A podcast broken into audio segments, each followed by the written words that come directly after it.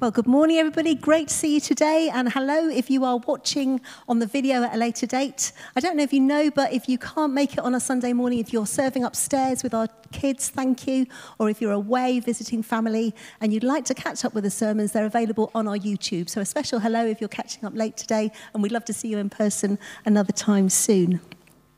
This morning, I'm carrying on our series. We've been looking at a particular verse in the Bible. Um, and in fact, I've got the clicker here, so let's get organised. And this is it. It is, "Come, follow me, and I will make you fishers of men." It's an invitation that Jesus gave to some guys, and it's something that we are kind of pushing into as a church family. And so if you have been around for a little while, then you will know that we started off with that first phrase, "Come, follow me." An invitation that Jesus gives to each one of us to say, come along, you're invited, I want you with me. Jesus is the one who longs to break into our lives and to make a difference with us. And I don't know where you're at on your journey with God, but mine started quite a long time ago. Um, I grew up going to church. My parents took me from when I was a little dot. And when I was about seven, I went along to a holiday club in the summer holidays. Some grown-ups had spent some time organising crafts and games and Bible stories, and then um, gave a little talk each time. And I remember at that time, I was small, I was seven, but I remember hearing some of the stories of Jesus and the challenge that was given to us. And the challenge was that I had to make a choice whether or not I wanted to follow Jesus. And I remember, even though I was seven, thinking, gosh, I've known about Jesus for a long time. Why has no one ever told me I need to do something about it? And very clearly and simply, they explained to us the basics of what we call the gospel, the good news about Jesus, that God made us to have friendship with him, that that friendship is broken because of the stuff that, that we do wrong, with, but the Bible calls it sin. But God loves us so much that he wants us to be back in communi- communion, back in relationship with him. And so he gives us an opportunity. He, he basically died on a cross. We'll celebrate that at Easter. He rose from the dead, and he enabled us to come back into friendship with God. That's kind of what I understood in a nutshell as a child. And the journey that I've been on ever since then is to know and understand more and more of what the gospel is, the good news of Jesus, of walking with him and following him. And, you know, God broke into my life then. But then I had a number of years where I was asking questions, I had loads of doubts and things about it. I remember as a teenager going away on a weekend away, and I was struggling with all kinds of, is this true? Have I just believed this because this is what I've grown up knowing? And I remember I was lying on a wall in the, the back of the countryside looking up at the sky, and I said, God, I don't know what to do. I need you to show me. If you're real, will you show me? And there in that moment, I saw a shooting star in the sky above me. And for me, that was just a sign of God saying, I hear you and I'm here. And you might say, oh, well, that's a coincidence. But the story of my life is that God has broken in, that there have been coincidences all through my story. A time when I met some people who said that they could hear God speak, and I was envious and amazed. And um, I said, look, I want what you've got. And they gathered around to pray for me. Excuse me. And as they prayed for me, one of the guys said, Jo, I know you've been going to church for like your whole life, but I feel like God says, I really love you, Jo. And as my friend Nick said that, I heard that within me. I didn't hear an audible voice of God, but those same, exactly the same words, I really love you, Jo, resonated within me. God was breaking into my life. And he's done that with so many of us, hasn't he? You're sitting there, and I know some of you are smiling and nodding because you've got those experiences of God breaking into your life, of Jesus say, saying, I'm here and I'm real. Come follow me. And so we looked at that invitation. Thank you, Pete. Come, follow me. And Paul reminded us what an honour it is to follow the person of Jesus, the King who rules and reigns. We're invited to know him, to meet with him, to grow in our awareness of him day by day and moment by moment. And I wonder what your story is in this.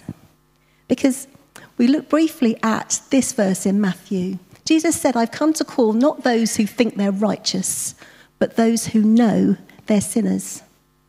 And perhaps today, as you're thinking about an invitation to follow Jesus, you're just thinking, actually, that's not for me. If you really knew what I was like, if you really knew what I'd done, then you would know that that invitation isn't for me. And this Bible verse says exactly the opposite to that. That Jesus is saying, I'm not after the people who think they've got it all together. I'm after you who know that you mess up, that you make mistakes, that you get it wrong, that you might think you've done so many things that disqualify you. And yet, he says, come follow me. You're the one that I've come for. And so I suppose the question this morning is, and throughout my talk this morning, I'm just going to throw in a few questions that I'd love you to ponder. The question is, so what are you doing? What is each one of us doing with that invitation, come follow me? Have you chosen to personally and wholeheartedly follow Jesus? You know, Lynn shared that very moving message that she felt God had given us. And sometimes when we share um, a message that we think God is saying, sometimes we feel the emotion, some of the emotion that perhaps he's feeling. And I found it moving that she came and she cried, didn't she? And I know tears can be uncomfortable in British culture, but here we just accept that tears are just one of those things.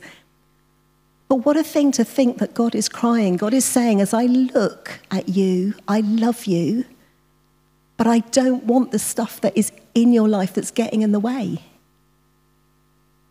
I've done business. I've died for that. I've I come so that you can be forgiven and free and set, set forgiven and clean and set free. And so what is each one of us doing with that invitation? Perhaps this morning is one of those moments of Jesus breaking in for you. Of saying again, come follow me. Don't just be someone who comes and sits in a chair, someone who serves and does the, the teas and coffees or helps out with the kids. Don't just be someone who turns up at church. Come and be someone who follows me. And the next part of that verse, come follow me, is this, that I will make you. And Andy gave us two weeks um, with fantastic slides. I'm sorry, my slides are nothing like Andy's slides. He had all kinds of images and pictures, and they were wonderful, to help us think about how God makes us, how he forms us, how he changes us, how he molds us to become like Jesus.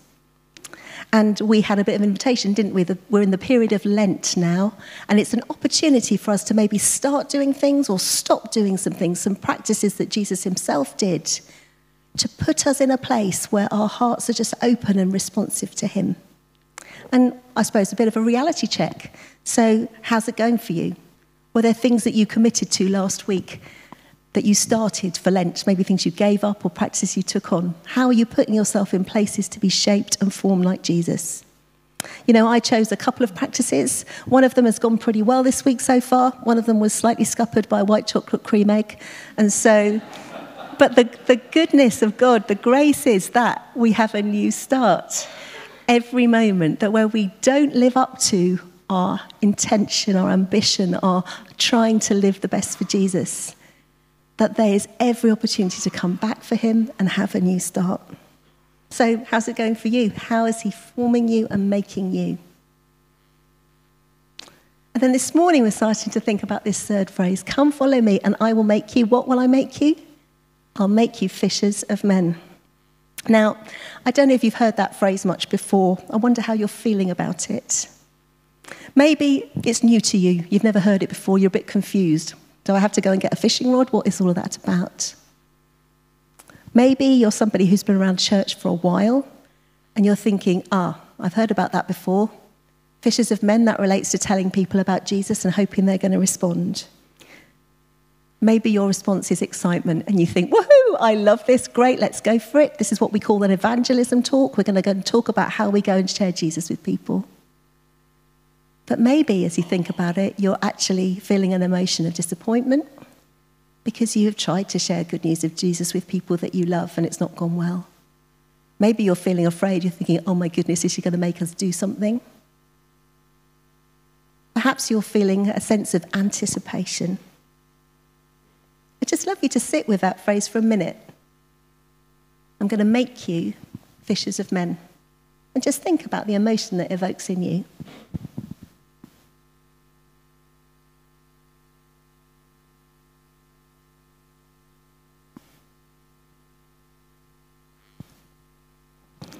Now, to be honest, for me, I had a number of reactions. When I knew that I'd been asked, given this slot and asked to talk on this verse, I was like, oh, thanks very much, Paul. Um, because it does evoke a number of responses in me. I do know people who I love and who I've prayed for, who I would love to experience the goodness of Jesus that I have experienced, and they haven't yet. And so that excites me, but it makes me feel sad.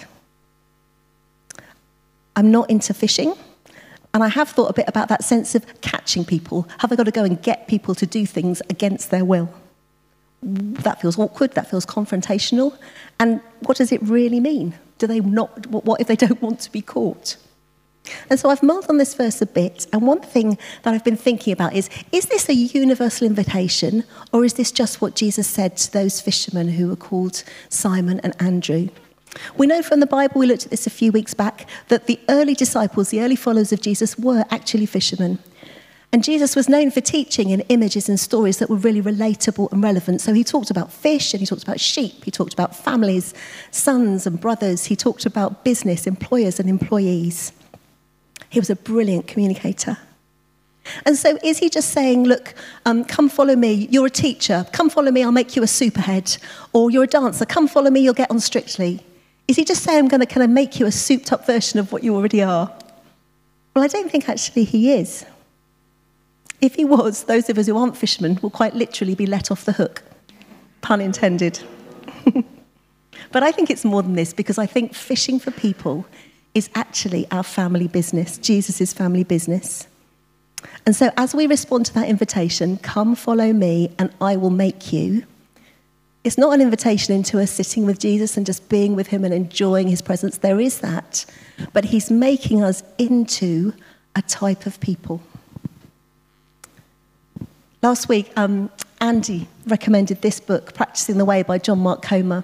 Um, and I bought it and I'm reading it and I love it. It's beautifully written. So if you like a really well-written book, this is good, as well as the content being helpful too. But John Mark says this, when Jesus called Simon and Andrew, the phrase fishers of men wasn't a cheesy preacher pun, because they were fishermen, nor a call to snatch people from the precipice of hell. In the first century, fishers of men was an honorific, that means a phrase given as a mark of respect, for great rabbis, because the best teachers had the power to capture the minds and imaginations of their listeners. And Jesus was saying, apprentice under me, and I will teach you to do what I do. Now, that doesn't make it easy, and it might not look like we expect, but let's think some more about it. You know, in our family, I'm married to Nigel, who is leading worship with the band today. Um, he is musical. He's worked as a professional musician. Um, he has a natural musicality, and he's also honed that skill. He's trained and he's practiced, and we have a joke in our family that whenever we drive around various towns, Bristol or Bath or London, we drive past a building and they'll say, oh, I've done a gig there, because of his, his past life, if you like. And our kids are musical. We've seen that in them. We've nurtured it. We've paid for music lessons. We've been to watch can, um, countless concerts and gigs. We've listened to endless music practice. And in fact, top tip, if you're a parent with a musical child, I suggest you might buy a rain stick or maybe a flute. Um, think carefully before you go for the drums because of the implications. But we have seen that musicality grow and develop. There's something, I think, in their D N A, something about who they are, but that has to be grown and that has to be nurtured. And they've had to work at it. And maybe you've seen that in your own family. There are characteristics that you've seen. Um, maybe your grandparents were brilliant at hospitality and you're really good at welcoming people in. Or maybe your dad was a farmer or an engineer and you followed in the family business. Or perhaps your mum was a maths teacher. In fact, is there anyone here who's got, um, who's doing the same kind of job or profession that their parents did? We've got anybody like that? Yeah, a few people over there. Great. Yeah, a few, yeah, the back two. Thank you. So sometimes we just kind of step into the family business. And interestingly, sometimes that's something that comes naturally to us, and other times it's something that we're just expected to do, isn't it? And God's family business is to draw people to himself and to transform the world. And so when we choose to follow him, when we take up that offer, come follow me, then we are all recruited into it. God's family business is to take people out of what the Bible calls the kingdom of darkness, where people are experiencing pain and death and lies and hate and evil, the rule of the enemy, and to bring us into what the Bible calls the glorious kingdom of light, where there is hope and new life and new beginnings and healing and forgiveness and freedom. And Jesus even said, didn't he, the Son of Man has come to seek and save those who are lost. That's in Luke nineteen, verse sixteen. And as I looked at Jesus a little bit this week, I've been looking through the, the Gospels there in the New Testament, halfway through the Bible. They tell the stories of what Jesus got up to. And in John four, he deliberately went to a well in the middle of the day, which is not when you go and get water. But he went and he met with a woman who had a string of broken relationships. He broke into her life. And so if you're here today and you've got a string of broken relationships and you don't know how to move forward, Jesus is here and he wants to meet with you. He invited himself to dinner with a guy called Zacchaeus, who was a tax collector. In those days, they were seen as sinners, they were seen as outcasts. And he said, I'm coming to dinner with you. That was really looked down on in the eyes of the, the locals. But Jesus went and gave him a new beginning. And like we said earlier, perhaps today you've come and you know that you need a new beginning and a new start, and Jesus wants to break in.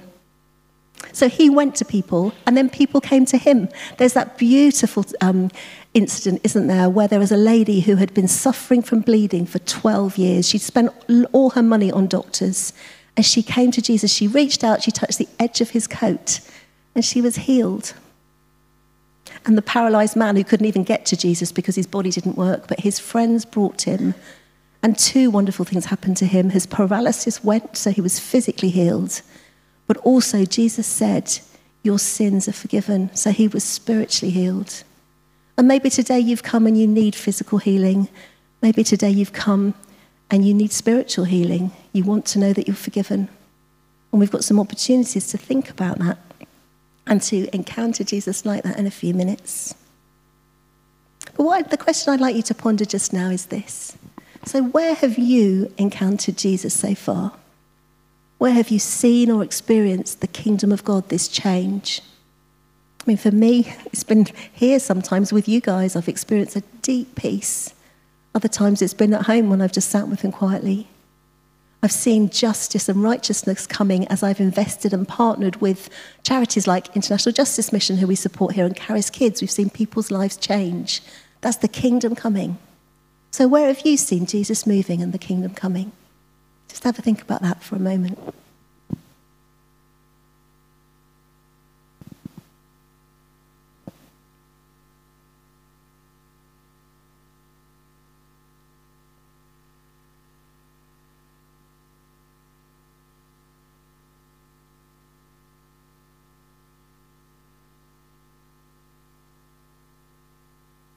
You know, once we've had those personal experiences of Jesus and seen his kingdom in action, then we have something to share. We might not know all the right answers, all the things to say, but we've experienced something of him, the King of all kings. And Jesus says that we are to be witnesses. We're not to be lawyers who can debate well or those who have all the answers, but we are just to be witnesses to share what it is that we know and we've experienced. I might not be following Jesus today if it wasn't for a group of grown-ups who took some time off work to run a holiday club, or a single lady called Anne who never had her own kids at all but invested in loads of children like me, who took my concerns about the state of my heart and the fact that I was a sinner when I was just seven and explained really relevantly and clearly what I could do to, look, to come to follow Jesus. And a whole bunch of other people who've invested in me and prayed for me and supported me. Many of you are in this room too. Now, in two Corinthians, Paul talks about our job in the family business. He says that we are Christ's ambassadors, that we are representatives of Jesus to other people. And in this kingdom business, there are many roles, but we're all on the payroll. Some of us have different skills and experiences. Some of us have different abilities. Some of us are more high profile, some of us are more hidden away. But we're all involved. We're sent to different areas of society. We're sent to education or healthcare. We're sent to the family, to business, to government, to media, to entertainment, all kinds of places. And in fact, tomorrow it's our day of prayer and fasting, as Pete mentioned. And in the evening at eight o'clock, one of the things we're doing is praying into those different areas where we are sent to see how we can see God's kingdom coming in those places. But when we choose to follow Jesus, we are automatically drawn into this family business, and his priorities and values become ours. Now, I, I don't know if any of you have ever been on what we call a mission trip. You've gone somewhere else to tell people about Jesus. Anyone ever done that? I know a bunch of you have, yeah. So around this time last year, I was preparing to go to Norway. Um, and I went with a, a bunch of folks um, and had the most wonderful time. And I was just going to write, uh, read you a little bit that I wrote in my journal. It was super exciting. I was all ready to go. I prayed before I went. I was kind of listening to God and really kind of engaged in the moment. And we spoke in a couple of churches, and we went out on the streets. Um, unfortunately, my Norwegian's not very good, so I had a guy who was Norwegian who came with. And as we went out, we um, came upon a guy who was sitting on a bench. It was freezing cold outside. Um, his name was Trond. And let me read you what I, what I wrote. We rounded a corner and came upon Trond sitting on a bench. He told us he was an alcoholic and was very hostile to God, and he was in the converse, conversations with us. He was very hostile to God. He had a pain in his back and in his knee. And he said, if God is real, why is the world so bad? He should come and change it. But he had a moment in conversation with us when he just called out and he said, God, if you're there, help me. And we prayed for him about three different times in this conversation. And the guy I was with spoke to him in Norwegian. And it felt like a holy moment. We sensed the peace of God in the moment at that, that time. And it turned out that before we arrived, he was sitting on this bench. He'd reached out his hand to his bag and he was going to get out a bottle. Or it was not a bottle, it was a can of beer. And he heard a voice which said, wait, not yet. And then we came around the corner. And he was very tearful, and it felt like just a real encounter with God in that moment. And, you know, I had a sense. I, I thought, gosh, God, what would you say to this man? And I wondered if he had three children. I had a sense that he had. Sometimes we call that a word of knowledge. But I was really hesitant to share it because I didn't want to mess it up. I thought if I got it wrong, he'd say, well, I told you God isn't real. And I was really grateful for the language barrier because I spoke to the Norwegian guy I was with and said, I've got this word. What do you think? And he said, oh, let's go for it. Let's share it. So my friend shared the word, and it turned out that, that Trond does have three children. He'd been out of touch with them for a year, and that very day his daughter had called him for the first time in a year to say that she was pregnant. And so we were able to pray for restoration of his family relationships and remind him that God really knows him. And then he hugged us and he asked us to keep praying for him.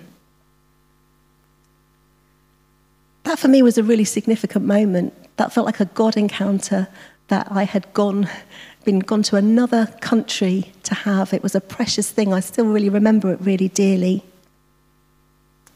And some of you have had experiences just like that. But there's an interesting thing, isn't there? There's a, an author called Michael Frost, and he wrote this about people who go and people who are sent. And he said, sentness is not just for missionaries to foreign lands.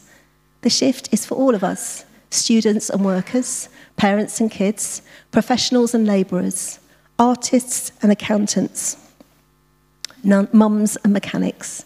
We are all sent into our world. We're given to those we relate to. We're commissioned to our workplace. We're placed in our streets. When our imagination grasps our sentness, our life takes on a whole new, dangerous meaning. So it's not enough just for me to save up and to go to foreign lands every now and again. I need to know and remember and live as one who's sent. And where are we sent to? Well, God sends us. There are three categories you can think of, really. He sends us to people, he sends us to places, and he sends us to positions. In the Bible and throughout history, we can see that God sends us to people. You know, Paul in the Bible was sent to the Greek-speaking world. Philip was sent to the Samaritans. Perhaps you are sent to work with children or to your family, to older people, to the book club, to the school playground. Mike and Debbie were involved in the Christian Motorbike Association. They were sent to people who ride motorbikes in different places. Who are the people that God has sent you to? Where are the places that God has sent us? You know, Jesus told his disciples that they would be his witnesses and his ambassadors in Jerusalem and Judea and Samaria and to the ends of the earth. And at church, you'll know that we have what we call our global partners who are sent to Brazil and Central Asia. But did you know we've also got local partners, and they are sent to Eastleigh and Week and Andover and Bishop's Waltham and Romsey and Winchester. And if you didn't realise, that's us. We're the local partners who are sent. And then God puts us in different positions of influence and authority. And we can see that through history, that followers of Jesus are put in different places. Think about William Wilberforce and the effect he had on slavery, or different people who've influenced sport or theatre or different areas. And within our church, we have people who are sent to be teachers or head teachers or deputy heads, people who are healthcare workers, who develop I T, who care for the vulnerable. We're sent to all different kinds of positions, aren't we? So sharing Jesus is not all about preaching from a pulpit or approaching strangers in the street. Sometimes that's what we are invited to do. But it's about living the, our lives the way that Jesus would live them if he were us. Being the best parent or the best cleaner or the best decorator or the best piano mover or the best landlord or the best nurse or the best I T consultant or the best farmer or the best physio or the best neighbour that we can possibly be. And next week, Claire is talking a bit more on the different ways that we can share Jesus, so we are going to be looking into that. But I'd love us just to consider for a moment this question. Where are you sent? Which people or places or positions has God sent you to? Whether you're working or retired, whether you're at home looking after kids, where's he sent you?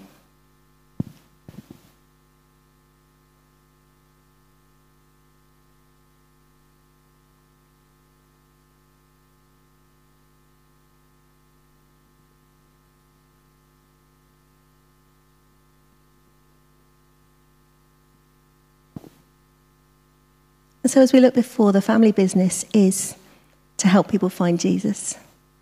Jesus came to seek and save the lost. That's our job too. Jesus said to Simon and Andrew, look, you fish for fish, I'm going to help you fish for people. So leave your old way of doing things, the way of doing things for yourself, and come and think my way and do something differently. I'm going to show you how to do it. In those days, being a fisherman didn't require having a degree or a particular intellect or personality type, but it did require hard work and patience, and the ability not to give up, even when there weren't any fish. The fishermen who didn't get up would give up would get better, and the catch would come eventually. The only ones who didn't catch fish were the ones who stopped fishing. But for those who did, the reward was far greater than the cost of throwing out the net. And so being fishers of men, we don't have to be from a particular culture or class or educational background. We don't need to feel that we're gifted evangelists, because Jesus has enrolled all of us in the family business. Now, I'd love us to go back to that feeling or emotion that you felt right at the beginning. If you were confused, you didn't know about being a fisher of men, then I hope you feel that you understand a little bit more about that concept. If you were excited, I'd love you to think about that. Maybe you are called as evangelists. Maybe you know you are. There are those amongst us who've been gifted with that special supernatural gift. And if that's the case, we're so glad you're here, and we need you to show us and train us and equip us so that we can be more effective as we help, be, as we, as we, to help us be witnesses for Jesus. But maybe your feeling was one of fear. Well, how are people going to respond? What will they say? What will they think of me? Maybe your question was, well, look, how can I even share Jesus in a culture where it feels so alien to be definite about something, to stand against the, the culture which says, well, you just do you, you can believe what you like. Perhaps you are feeling disappointment because you have, feel like you have tried to witness and share Jesus before, and you've prayed and you've tried, and it seemingly hasn't worked. Or maybe you're just disinterested, you're thinking, this isn't for me, this is just for somebody else. Well, what I'd love us to do is just to think about where we find ourselves and what it is that Jesus is saying to each one of us today. Because he wants to meet us in that place, in that place of disappointment or fear or excitement or anticipation or confusion. And we've got plenty of time to respond, and we've got some communion. And so what I, as I was preparing for this, what I thought that we might spend some time doing is this. I'd love us to have some time to think about what it is for each one of us. And in fact, I meant to say, the thing that struck me for myself this week about witnessing and sharing Jesus with people is from that passage where Paul talks about being an ambassador for Christ. And what he actually says, he says, Christ's love compels me. Jesus' love urges me. It kind of forces me almost to be an ambassador. And the thing that really impacted me was I thought, I don't have that level of motivation that he's got. It's very easy for me to live my life and to go on a mission trip or to do this or to do that. But I don't feel that level of compulsion. And so for me, my response had to be to say to the Lord, Lord, I'm really sorry. I'm really sorry. This is where I fall short. And the only way that I can be different is if you come and change me, if you come and make me like Jesus, if you come and give me your heart and your love and compassion. So we're going to have some time to think. And then I've got four C's. I grew up in a Baptist church. Everything did begin with the same letter when people were talking. And the first is confession. And perhaps today you have come, and as God, you know, as you're listening, you feel like God's nudging with something. And there's something that you would like to confess. Something you'd like to confess to God. Or maybe something you'd like to confess to somebody else. You know, Lynn shared that word about how things get in the way between us and God. And we don't do this very much in our church, but the Bible does say that if we confess our sins to one another and pray for one another, we will be healed. And so, of course, we can go to, straight to Jesus. He's the one who forgives us. He's the one who sets us free. But there is real power in being honest with somebody else, in bringing something into the light and saying, this is where I'm struggling. Please, will you pray for me? And so what I've done, you don't need to move now just guys, but I've asked a couple of our life group leaders to come and stand by the fire doors. And if you would like, in a few minutes, there's an opportunity to come and confess. And that will take courage. When we do stuff wrong, we often feel quite ashamed about it and we don't want to tell people. It's not something you have to do, but it is an invitation. And it might be that you want to confess something that's getting in between you and God. Or it might be that you want to Um, confess one of those emotions that you felt, that you feel held back by fear or disappointment, whatever those things are. So that's the first thing, confession. The next thing we'll have an opportunity for is communion. In fact, I think we'll have those opportunities pretty much at the same time. And so we've got people who are going to be serving at the front and the back, and if you need gluten-free, it's going to be over here. And communion is an opportunity for us to come back to Jesus, for us to receive the bread and the juice, the wine, which represent his body and his blood, which represent the opportunity to come back into friendship with him and to know we're forgiven and free. And so you might want to confess first and then take communion. You might want to take communion and then go and chat with somebody. Either is fine. And then the invitation is, so what's our commitment going to be? What does it look like to live differently? Because we don't just want to be people who rock up at church on Sunday and who hear a talk and then go home and have forgotten it by lunchtime. I don't. I want to be someone who's actively following Jesus and being changed. So maybe your commitment is to review the Lent practices you looked at last week and actually make a commitment to, yes, I am going to try again this week. Maybe it's a specific thing about spending time with Jesus or writing a letter to a friend or whatever it's going to be for you. There's an opportunity to commit. And then finally, after all of that, we're going to have a chance to be commissioned. And maybe God's highlighted to you today that he sent you to a particular people or place or position. And we would love to pray for one another and so that we can be filled with God's Spirit as we go. So why don't we just spend a couple of minutes thinking about those four things. I'm going to pray and then we're going to sit in quiet as we think. Lord Jesus, thank you for this amazing invitation to follow you. Thank you that as we do, you change us to become like you. And you work with us on the job. And you call us into your family business. And Lord, for me and on behalf of our church, I want to say thank you. I want to say, please come, Holy Spirit. is come and make us the best branch of the kingdom that we can be where you've sent us. Please come and highlight those things that are getting in the way. And fill us with your power and presence to be different.